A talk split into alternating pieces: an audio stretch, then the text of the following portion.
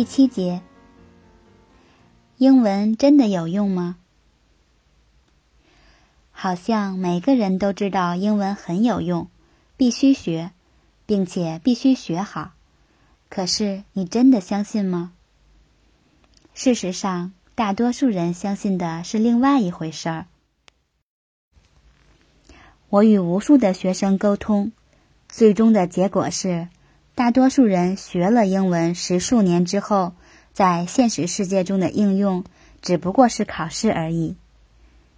一路下来，考了无数的试：中考、高考、四级、六级、考研、雅思、托福、SAT、GRE、GMAT。这过程中，什么时候不再考了，英文也就扔下了。大多数人就是这样的，无论老师、父母，甚至整个社会如何灌输。他们骨子里其实并不相信英文有用，只不过很多的时候，这种不相信并不那么明显，甚至非常隐蔽。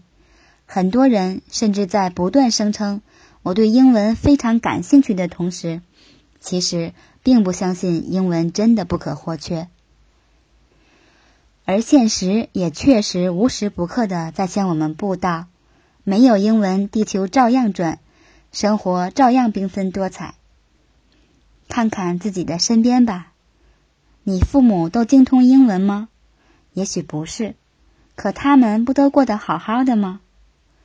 你那个生意上很成功的远方亲戚懂英文吗？不懂，甚至可能都没有受过所谓的高等教育，那不还是好好的吗？不懂英文怎么了？不懂就不懂。大不了请个翻译，翻译的不好就再换一个。道理再清楚不过，如果有一样东西你必须学，它不可或缺，你学不会就无法继续生活。那这样东西不用任何人逼你，不用任何人向你灌输它太有用了，你都会玩命的去搞定它。假设有人挡住你的去路。阻挠你学那个不可或缺的他，你甚至可能为此拼命。生活中随处可见自己并不知道、自己并不相信的例子，这也是大多数父母教育孩子失败的重要原因之一。几乎每个父母都教育自己的孩子最好练一手好字，可事实上。绝大多数父母最终只能不了了之。观察下自己的周边吧，写一手好字的人从来都是极少数。当然，任何领域都自有极少数人做到好。问题出在哪儿？以下是我在某处读来的一位父亲的苦恼。昨天女儿给我讲，爸爸。我不想学书法了。我这个人很民主，肯定不搞棍棒教育。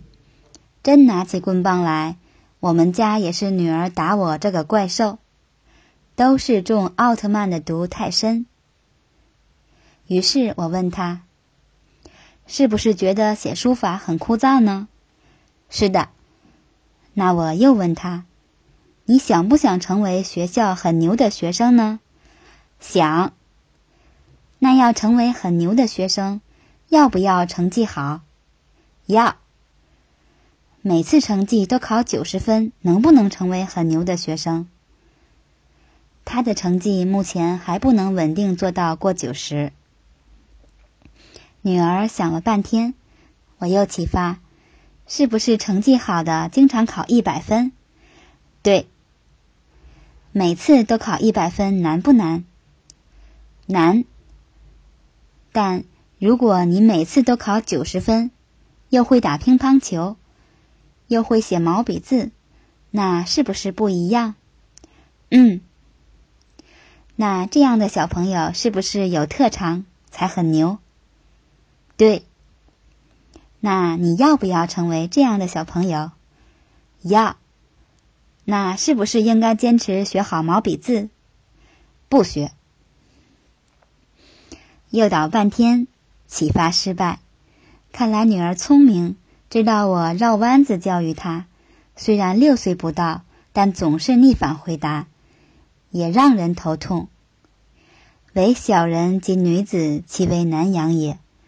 我这女儿两样都占全了。这位父亲启发失败的原因在于，他一方面向孩子有意识的灌输书法很有用。尽管他的尽力启发实际上很牵强，但另外一方面，他在无意识的向孩子传递书法不好也没啥的事实。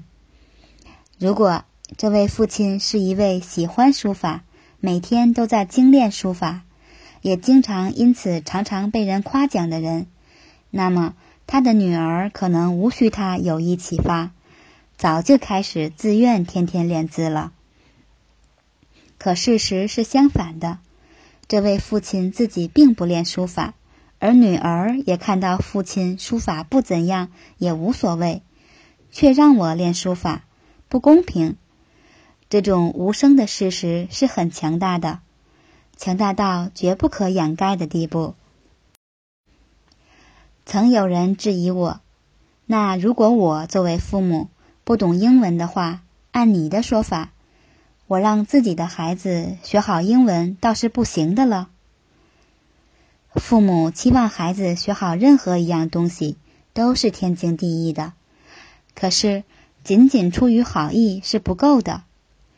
如果仅靠一番好意就可以成就事情，那这世界该多美好！可惜现实并非如此。